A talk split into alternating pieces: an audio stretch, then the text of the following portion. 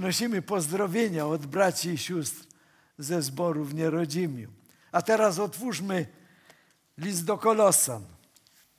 List do Kolosan czytamy w drugim rozdziale dla kontekstu wiersze 13 do 15. List do Kolosan, drugi rozdział, czytamy od 13 do 15 wiersza, czytamy w imieniu Pana Jezusa. I was, którzy umarliście w grzechach i w nieobrzezanym ciele waszym, wespół z Nim ożywił, odpuściwszy nam wszystkie grzechy.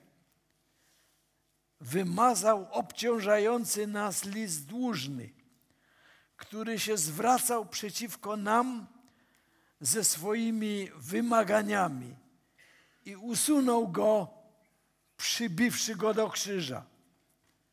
Rozbroił nadziemskie władze i zwierzchności i wystawił je na pokaz, odniósłszy w nim tryumf nad nimi. Pan Jezus Chrystus przyszedł, aby wykonać Boże dzieło.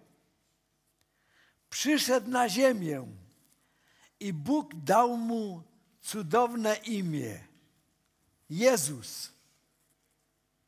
To nie ludzie wymyślili. To Pan Bóg powiedział przez anioła Józefowi: Dasz mu na imię Jezus. Co to znaczy Jezus? Tak po prostu. Zbawiciel. Zbawiciel.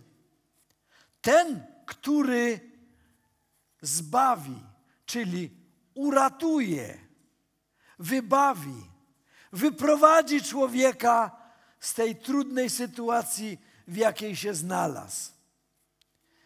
I to, co Pan Jezus Chrystus uczynił w Getsemane i na Golgocie, to jest Jego wielki triumf, który odniósł nad tym wszystkim, co gniotło całą ludzkość. I chciałbym dzisiaj zwrócić uwagę na to, że Pan Jezus Chrystus przyszedł, aby pokonać grzech, aby pokonać śmierć, aby pokonać szatana, aby ogłosić swój triumf. Dziękuję ślicznie, dziękuję bardzo. Aby ogłosić swój triumf w niebie, aby ogłosić swój triumf tu na ziemi, jeszcze gdzieś, pod ziemią. My to pod ziemią to inaczej dzisiaj rozumiemy, ale w biblijnym tego słowa znaczeniu w podziemią to znaczy tam, gdzie znajdują się duchy umarłych i czekają na uwolnienie. Ponieważ Słowo Boże powiada, że zapłatą za grzech jest śmierć.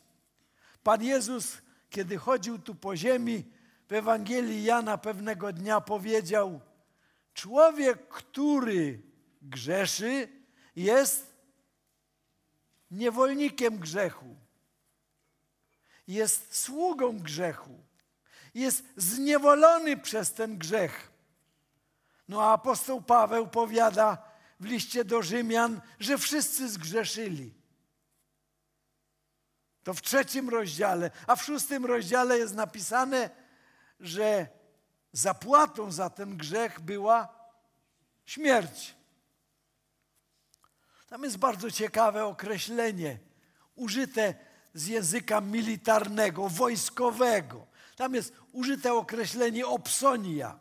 Opsonia to było takie ciekawe określenie, które znali wszyscy żołnierze Imperium Rzymskiego. Mianowicie Opsonia to znaczyło żołd. kiedy żołnierze przyszli do Jana Chrzciciela i zapytali się, co my mamy czynić, poprzestawajcie na żołdzie swoim, a niczego więcej nie wymuszajcie. Żołd to jest coś, co się mnie jako żołnierzowi należy. Nie dlatego, że jestem dobrym żołnierzem, że jestem wyróżniającym się, zasłużonym żołnierzem. Po prostu jesteś żołnierzem, to ci się żołd należy. I takim żołdem był wyrok śmierci. To, co się człowiekowi należało, to śmierć. Nie dlatego, żeśmy zasłużyli albo byli tacy źli, tacy niedobrzy. Po prostu urodziłeś się i należy ci się żołd. To straszny żołd. Żołd, który mówi o tym, że człowiek musi umrzeć. I dlatego apostoł Paweł, pisząc szósty rozdział listu do Rzymian, powiada, że zapłatą za grzech jest śmierć. A więc zwróćmy najpierw uwagę na to, co zrobił Pan Jezus z grzechem.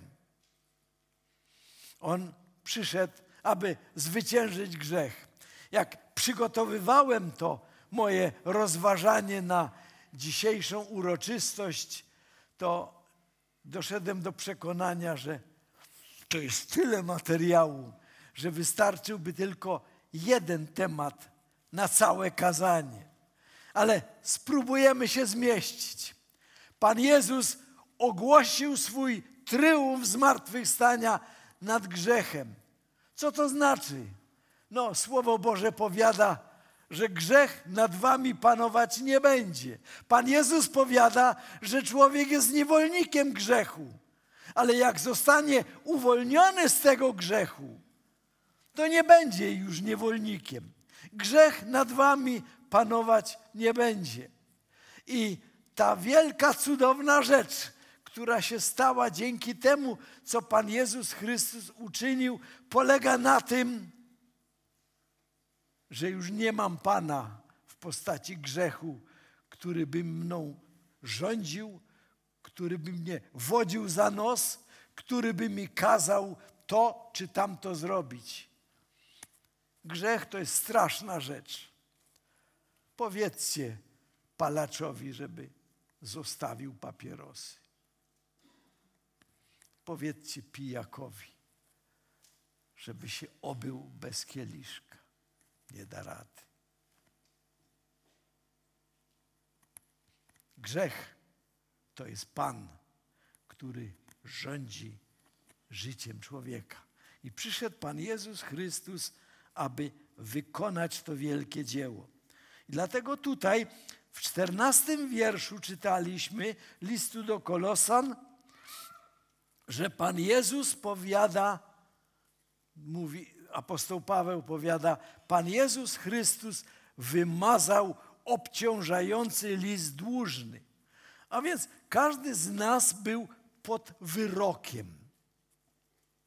Nawet jeśli nigdy nie stanęliśmy przed jakimś tam sądem rejonowym, powiatowym czy jakimś tam innym, to każdy z nas miał wyrok.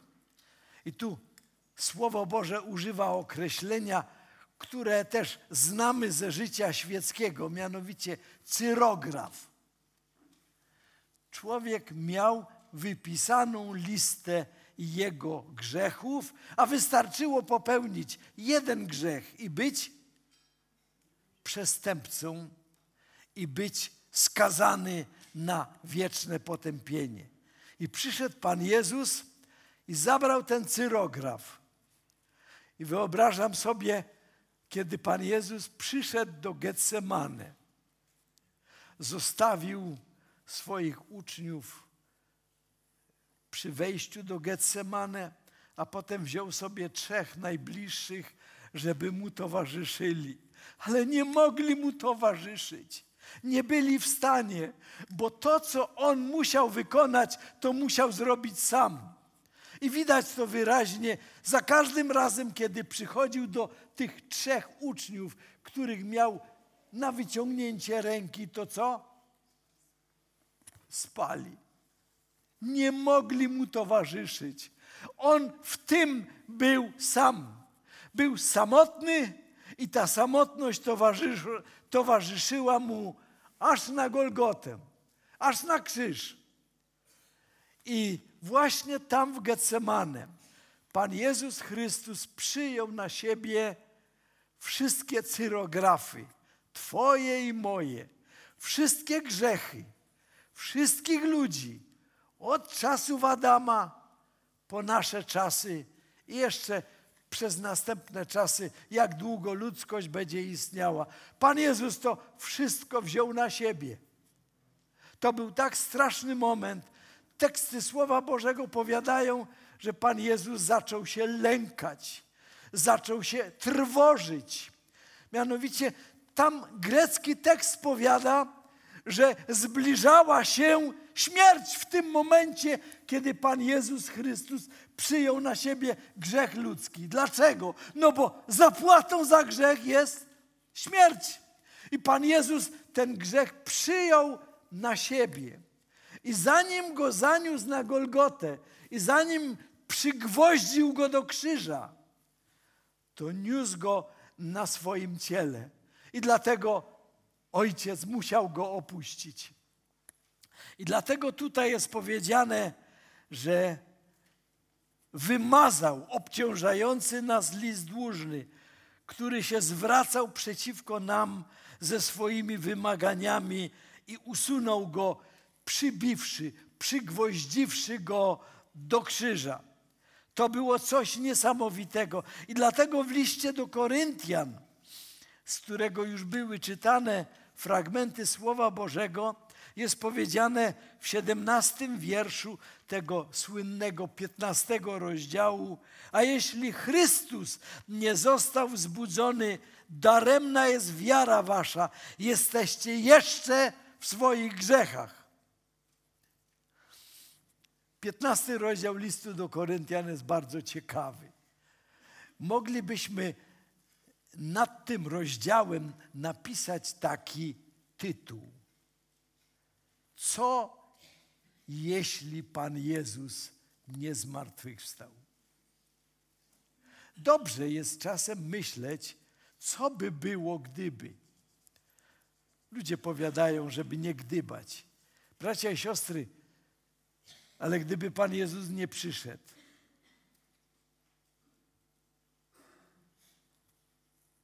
beznadziejny nasz stan.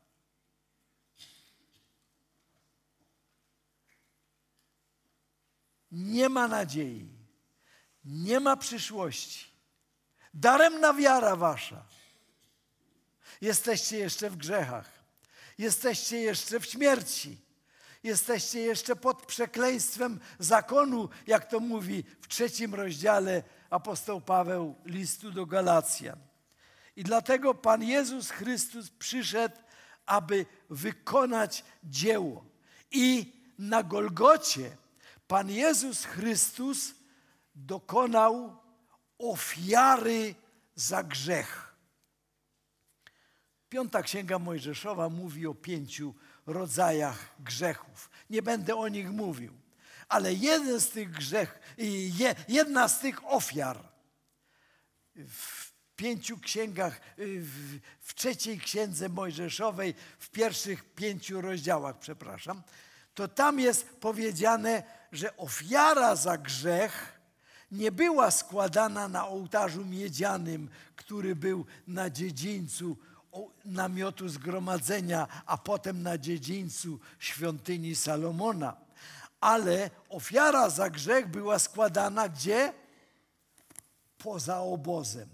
I dlatego Pana Jezusa Chrystusa wyprowadzono poza obóz. I Pan Jezus umierał jako ofiara za grzech poza obozem. Dlatego też Duch Święty w 13 rozdziale listu do Hebrajczyków powiada, że Pan Jezus Chrystus został ukrzyżowany poza obozem, bo ofiara za grzech nie mogła być składana w miejscu, gdzie Pan Bóg przebywał. Bo to było miejsce święte i miejsce najświętsze. Ofiara za grzech musiała być składana daleko od namiotu zgromadzenia. Pan Jezus był skazany na przekleństwo, na okropne znęcania się, na to, na to co, co zrobili przechodzący ludzie, którzy naśmiewali się z Niego, którzy szydzili z Niego. Sześć godzin wisiał przybity do krzyża między niebiosami i ziemią i wszyscy ludzie, od arcykapłanów aż po łotrów, wszyscy szydzili. No, innym pomagałeś, pomóż sobie. Nie umiesz sobie pomóc? Wiecie, to były słowa szatana. Bo gdyby Pan Jezus stąpił, to nas tu, tu dzisiaj nie ma. To jesteśmy dawno skazani na wieczne potępienie. A Pan Jezus Chrystus nie stąpił z krzyża, chociaż mógł. Była taka piękna pieśń, którą śpiewała siostra Halina Kudzin z Gdańska. To nie gwoździe cię trzymały, lecz mój grzech. I to prawda. I dlatego Pan Jezus nie stąpił z krzyża, chociaż mógł. I to jest zwycięstwo Pana Jezusa Chrystusa nad grzechem. Pan Jezus Chrystus sprawił, że grzech przestał istnieć w życiu wierzących ludzi.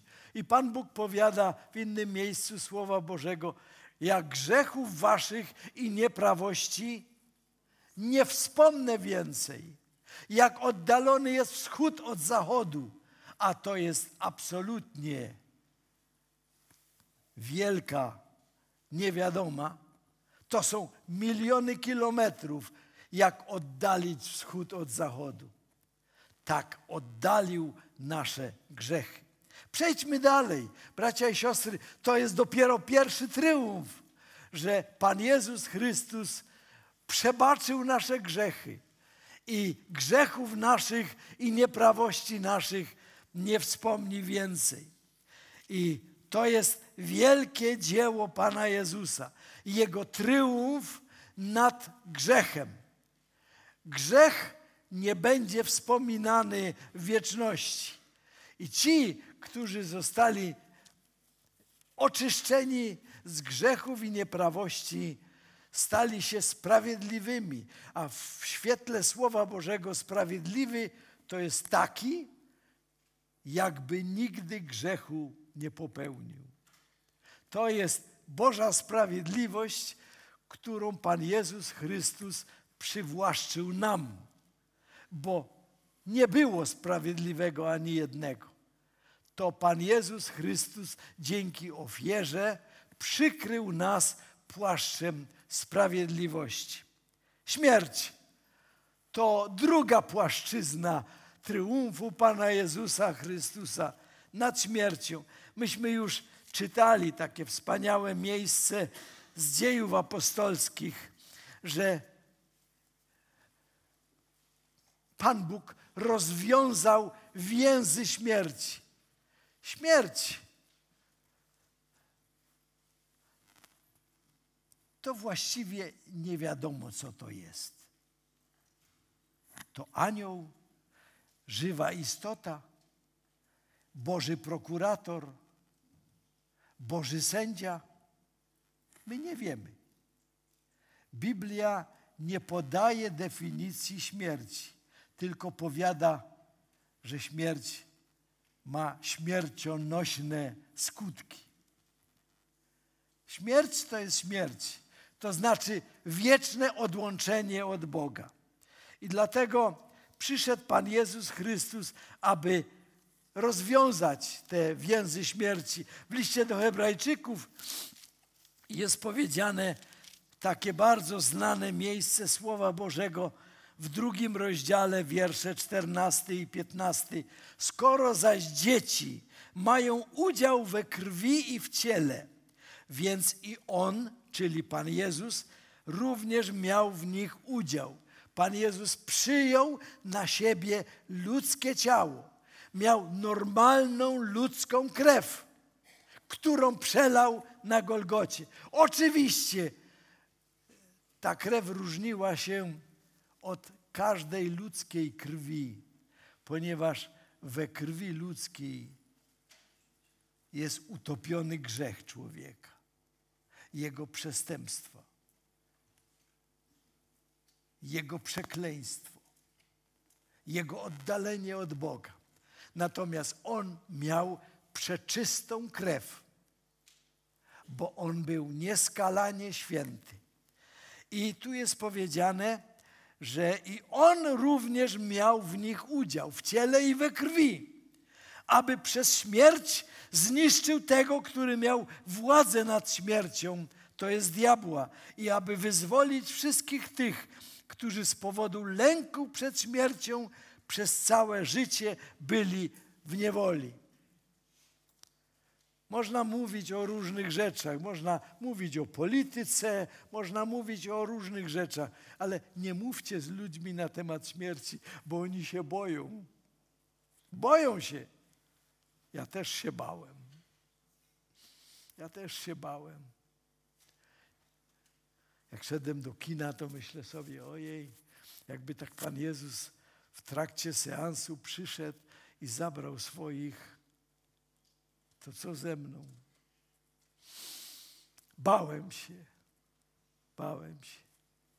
Tu jest powiedziane, że On wyzwolił wszystkich tych, którzy z powodu lęku przed śmiercią przez całe życie byli w niewoli.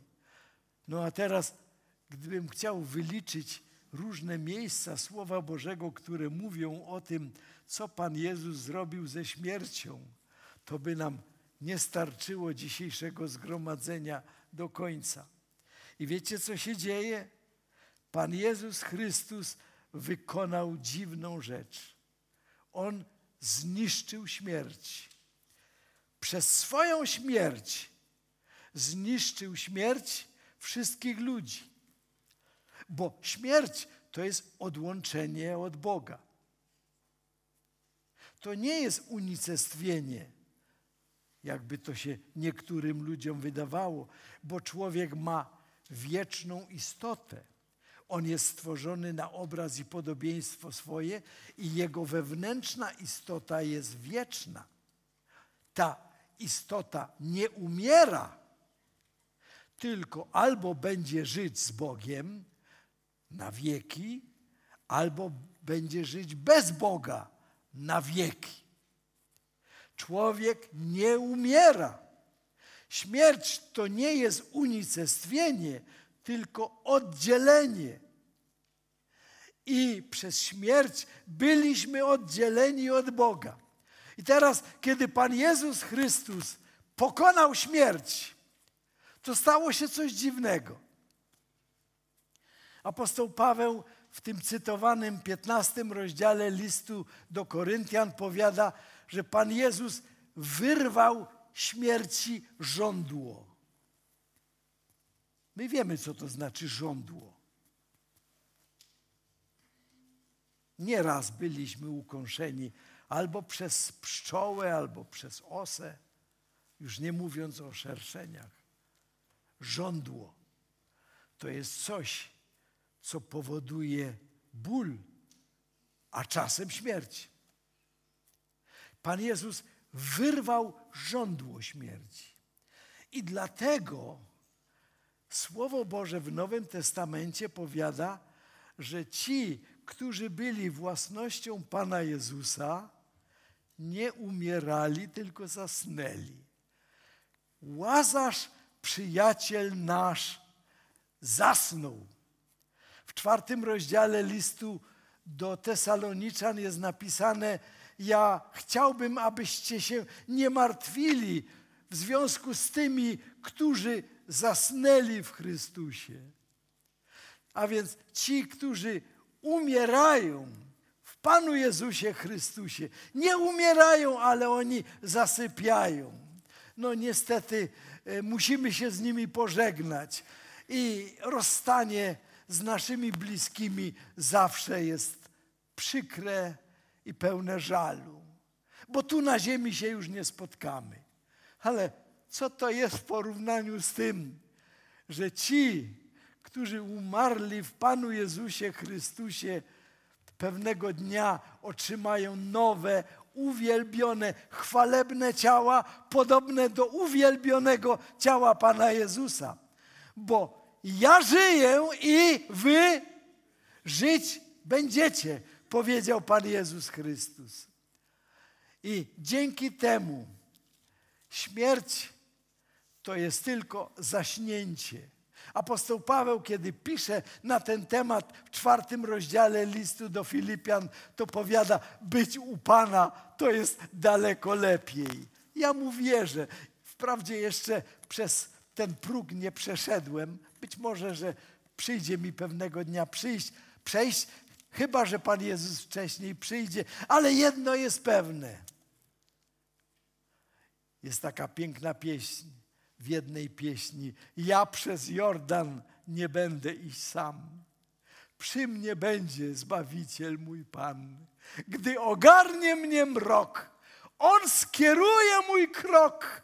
Ja przez Jordan nie będę iść sam. On będzie ze mną. On mi będzie towarzyszył. Kiedy On umierał, nikt nie mógł mu towarzyszyć. Musiał to uczynić sam. I dlatego to jest drugi triumf nad grzechem, nad śmiercią, nad szatanem. Czytaliśmy tutaj w liście do Hebrajczyków, że szatan to był książę ciemności, który zbuntował się przeciwko Bogu jeszcze zanim powstała ziemia. Zbuntował się przeciwko Najwyższemu i został strącony z nieba to jest ten, który ma władzę nad śmiercią. Nie wiem, jak to jest, bo do czasów Pana Jezusa być może, że szatan decydował o tym, kto wcześniej, kto później umrze. Ale od chwili, kiedy Pan Jezus umarł, nasze życie jest na Jego dłoniach namalowane. I dlatego Słowo Boże powiada, że ani jednego dnia wcześniej ani później nie odejdziemy przez zaśnięcie, ale wtedy, kiedy On będzie chciał nas zabrać do swoich niebieskich przybytków, do domu Ojca.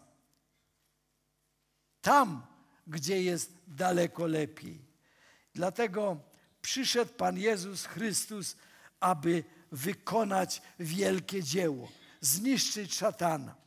Szatan oczywiście y, przyszedł do pierwszego ogrodu, gdzie był Adam. On tam miał pewne zadanie do wykonania.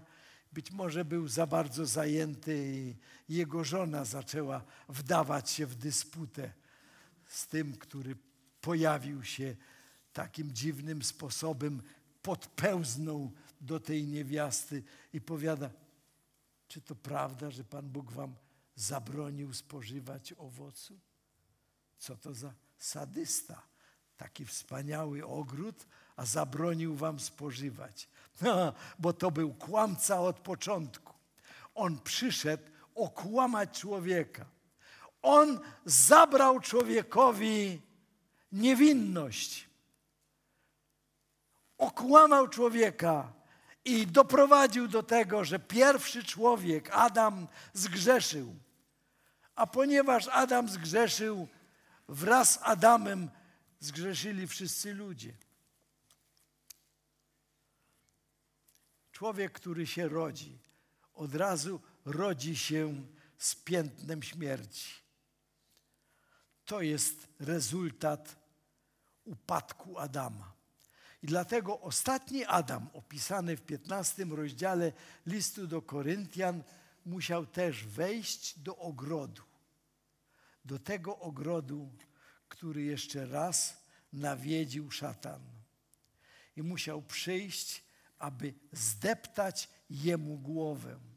Wprawdzie Pan Jezus Chrystus sam poniósł śmierć, bo został ukąszony przez tego jadowitego, odwiecznego węża, ale sam zdeptał jemu głowę.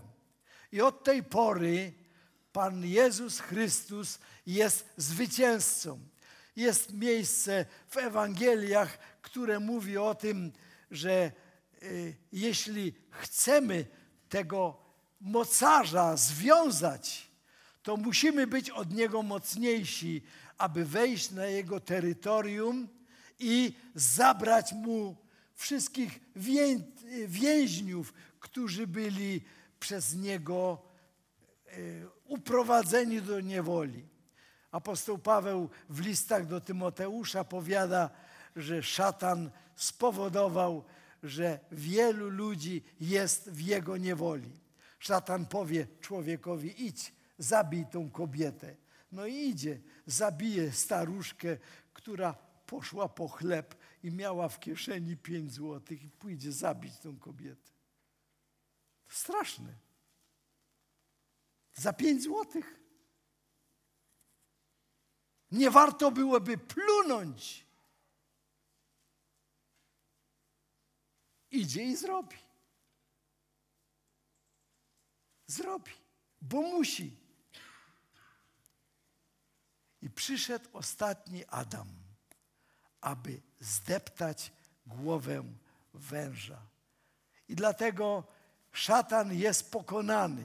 W liście do Rzymian apostoł Paweł powiada, Bóg położy szatana pod nogi wasze rychło.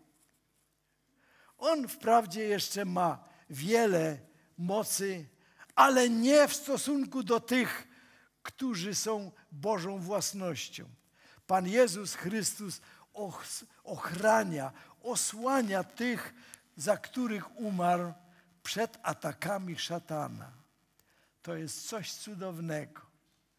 Nie ma opętania, nie ma działania szatańskiego w życiu Bożego dziecka.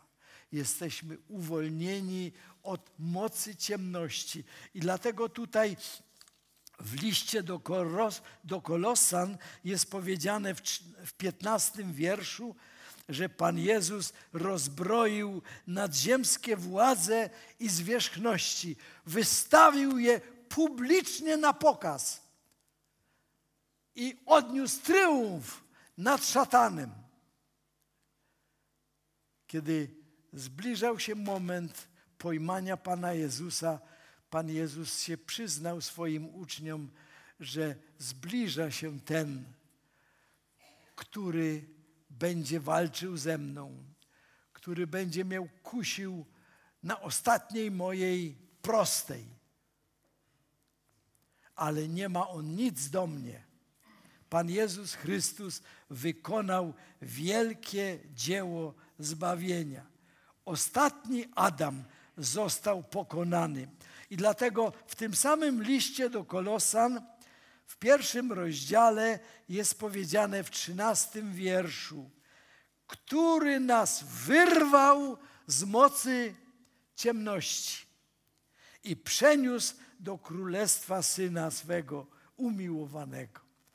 Pan Jezus odniósł tryumf zmartwychwstania nad grzechem, nad śmiercią, nad szatanem.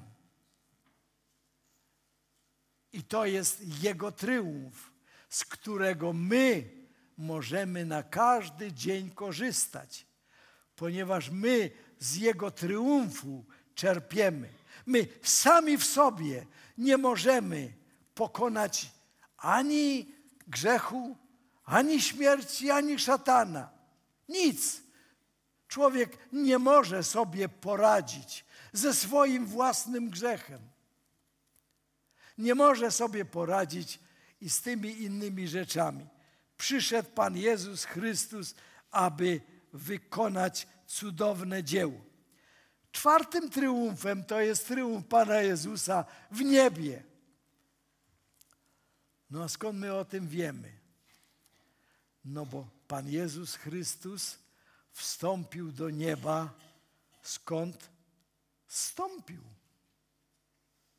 Mamy dwa teksty w Ewangeliach. Ja ich nie będę czytał.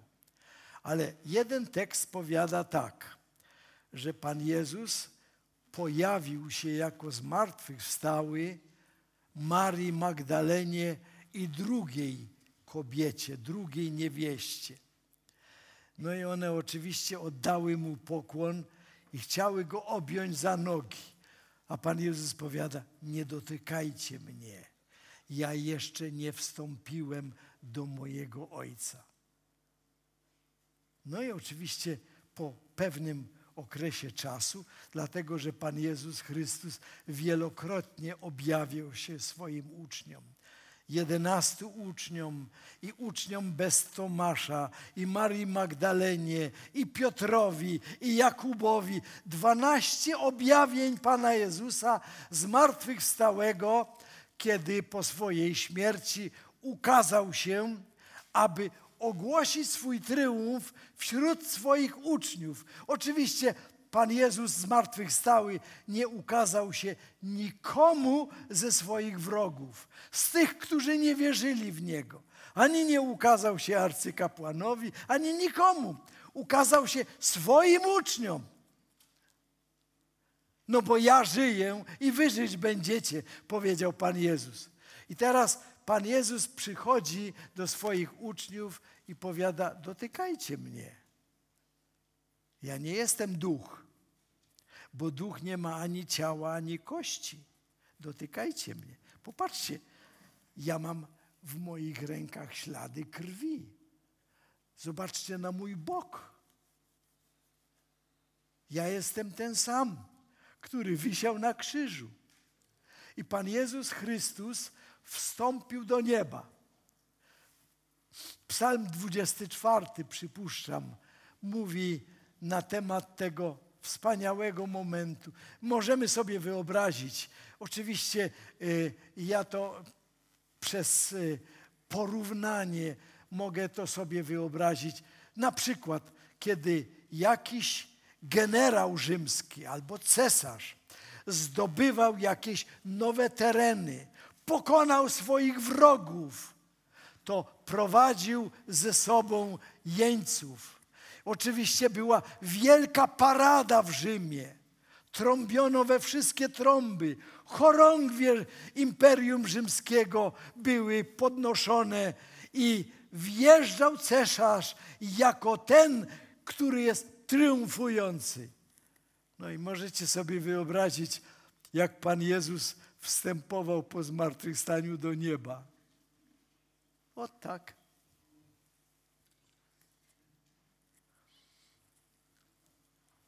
Podnieście się bramy prastare.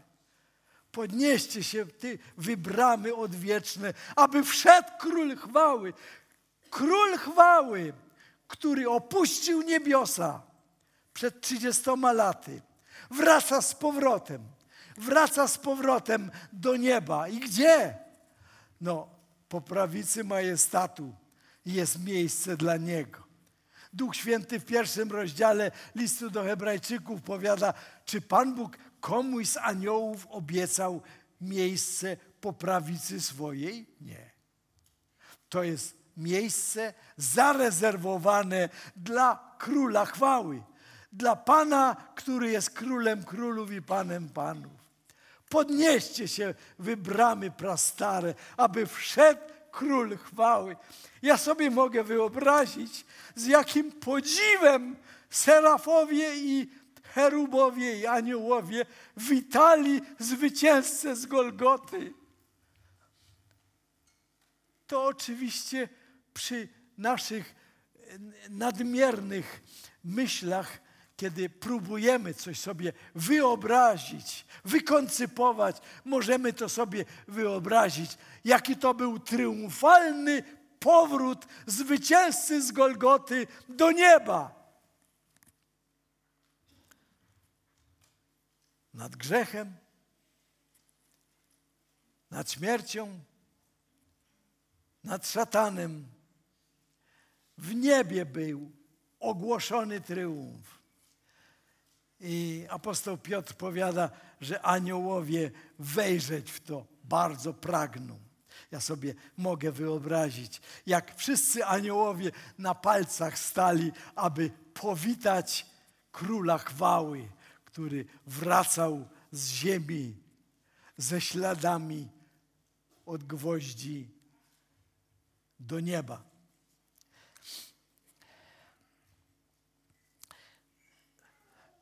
Na ziemi.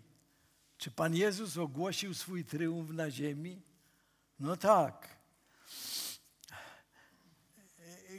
Gdyby arcykapłani i uczeni w piśmie obserwowali wydarzenia, które miały miejsce po śmierci Pana Jezusa, to doszliby do przekonania, że dokonali strasznej pomyłki.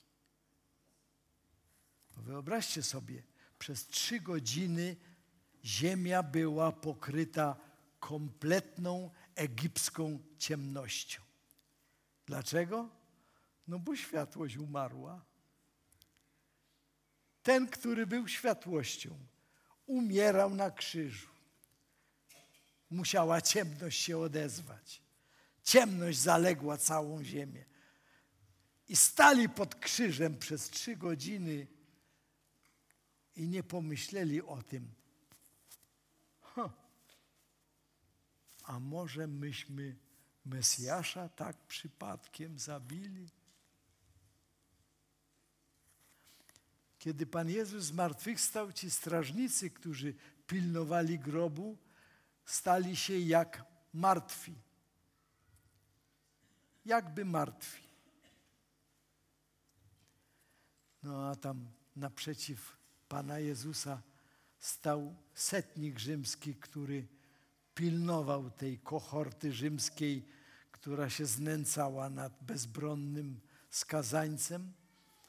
I ten setnik rzymski, widząc, jak Pan Jezus Chrystus umierał, z jaką godnością, z jakim spokojem. Nikt mu przecież tego życia nie odbierał. Ani godzinę wcześniej, ani minutę później nie umarł, ale wtedy, kiedy Pan Jezus skończył składanie ofiary pojednania na ołtarzu krzyża. Wtedy cały świat się musiał o tym dowiedzieć, że wykonało się. A wtedy w ręce swojego Ojca, który z powodu jego grzechu musiał się odwrócić, polecił z powrotem swojego ducha i zmarł. I wtedy setnik rzymski powiada, zaprawdę to był Boży Syn. Popatrzcie, rzymski setnik, który o Bogu żywym nigdy nie słyszał, powiedział takie słowa, a ci, którzy byli strażnikami życia religijnego w Izraelu, byli zaślepieni. I następnego dnia po jego śmierci, kiedy jego ciało było złożone do grobowca Józefa z Arymatei, ci sami ludzie przyszli do Piłata i powiedzieli: No, myśmy przypomnieli sobie, że ten człowiek kiedyś zapowiedział, że on zmartwychwstanie. Na wszelki wypadek postaw strażę przy grobie.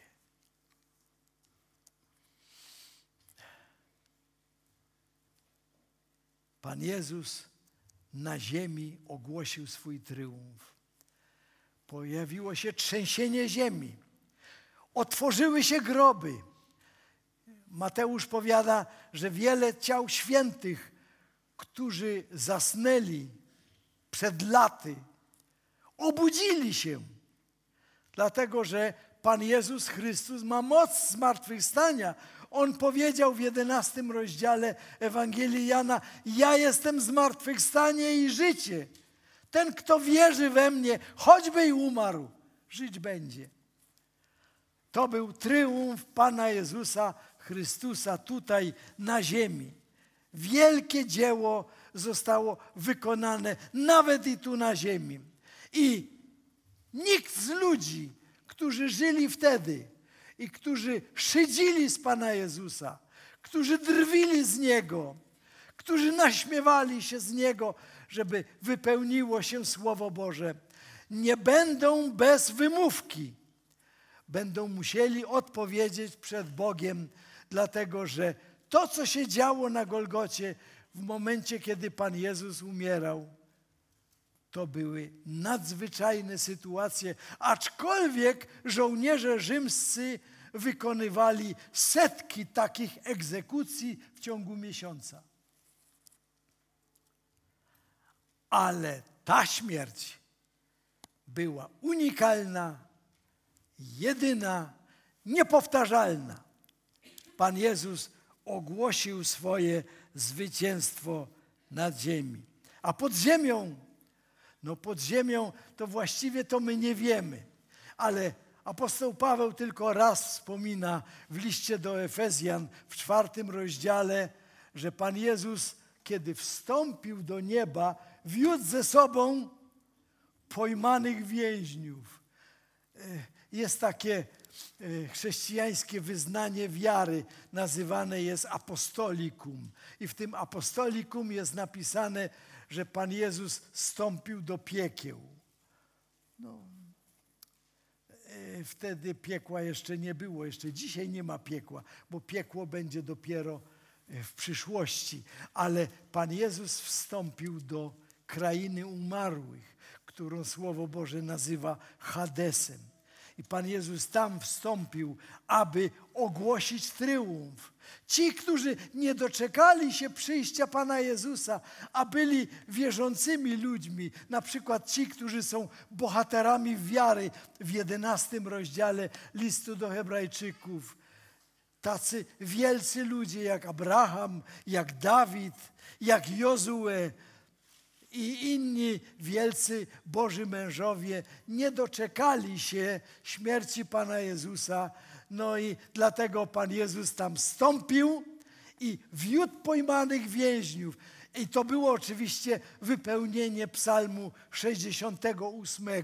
Pan Jezus wstąpiwszy na wysokość, powiódł pojmanych więźniów. On oczywiście ich wyzwolił, i dzisiaj już nie są więźniami. Kto był więźniem, został uwolniony z niewoli, dlatego że e, jest taki wiersz kluczowy Ewangelii Marka w dziesiątym rozdziale, w czterdziestym piątym wierszu, że przyszedł Syn Człowieczy, aby złożyć okup za wielu. Za kogo? Za zniewolonych, za tych, którzy byli niewolnikami, za tych, którzy byli jeńcami, za tych, którzy w jakikolwiek sposób zniewolili się. No a komukolwiek człowiek służy, tego jest niewolnikiem, mówi Duch Święty w Nowym Testamencie. I dlatego Pan Jezus Chrystus, kiedy przedstawia się w Księdze Objawienia, w pierwszym rozdziale powiada, ja byłem umarły ale żyję na wieki wieków i mam w swoim ręku klucze czego? Śmierci i Hadesu. Tam jest w naszym tłumaczeniu niestety oddane piekła. Hadesu i śmierci. Pan Jezus ma klucze. Te klucze, które miał do tej pory szatan. Te klucze ma Pan Jezus. I On tymi kluczami otwiera te wszystkie zamki, to wszystko, co zniewalało człowieka. Mam klucze. Ja jestem zwycięzcą. Pan Jezus ogłosił swój tryumf, również i tam pod ziemią, w Hadesie. My nie wiemy, jak daleko y, od skorupy ziemskiej jest, jest Hades, bo tego nikt nie dojdzie. Jedno jest pewne, że jest miejsce, gdzie przebywają dusze ludzi, którzy nie wierzyli i dusze ludzi, którzy wierzyli. Apostoł Paweł powiada w liście do Koryntian, że on został zachwycony do trzeciego nieba, zachwycony do raju. Tam, gdzie poszli wszyscy zbawieni, nawet ten Łotr w ostatniej chwili. Najpierw urągał, a potem doszedł do, do przekonania, a co ja robię? Czy to mi coś pomoże, jak ja będę się naśmiewał, żeby on stąpił z krzyża? On nie stąpi z krzyża, on jest przybity do krzyża. A Pan Jezus w ostatniej chwili mu powiedział: Dziś ze mną będziesz w raju. Wiód pojmanych więźniów i ludzi darami obdarzył. No i ostatni triumf to był najtrudniejszy pośród uczniów. Pokazał się Marii Magdalenie. Poszła powiedzieć uczniom. A, niemożliwe. I innym uczniom. I tym dwom, którzy szli do wsi. I tym dwom, którzy szli do Emaus. Nie wierzyli. I Pan Jezus pojawił się wśród nich i powiada, czemu nie wierzyliście? Ja wam tyle razy mówiłem, że Syn Człowieczy będzie wydany przedniejszym kapłanom, a trzeciego dnia powstanie z martwych. I dlatego, kiedy Pan Jezus pojawia się wśród swoich uczniów, używa jednego ważnego słowa hajrete. Najczęściej tłumacze to oddają witajcie albo dzień dobry. Ale słowo hajrete z oryginału greckiego oznacza cieszcie się. Ja powstałem z martwych. Cieszcie się. To, co było najgorsze za nami, to zostało przybite do krzyża. A teraz cieszcie się. Bracia i siostry, co mamy do zrobienia? Cieszyć się.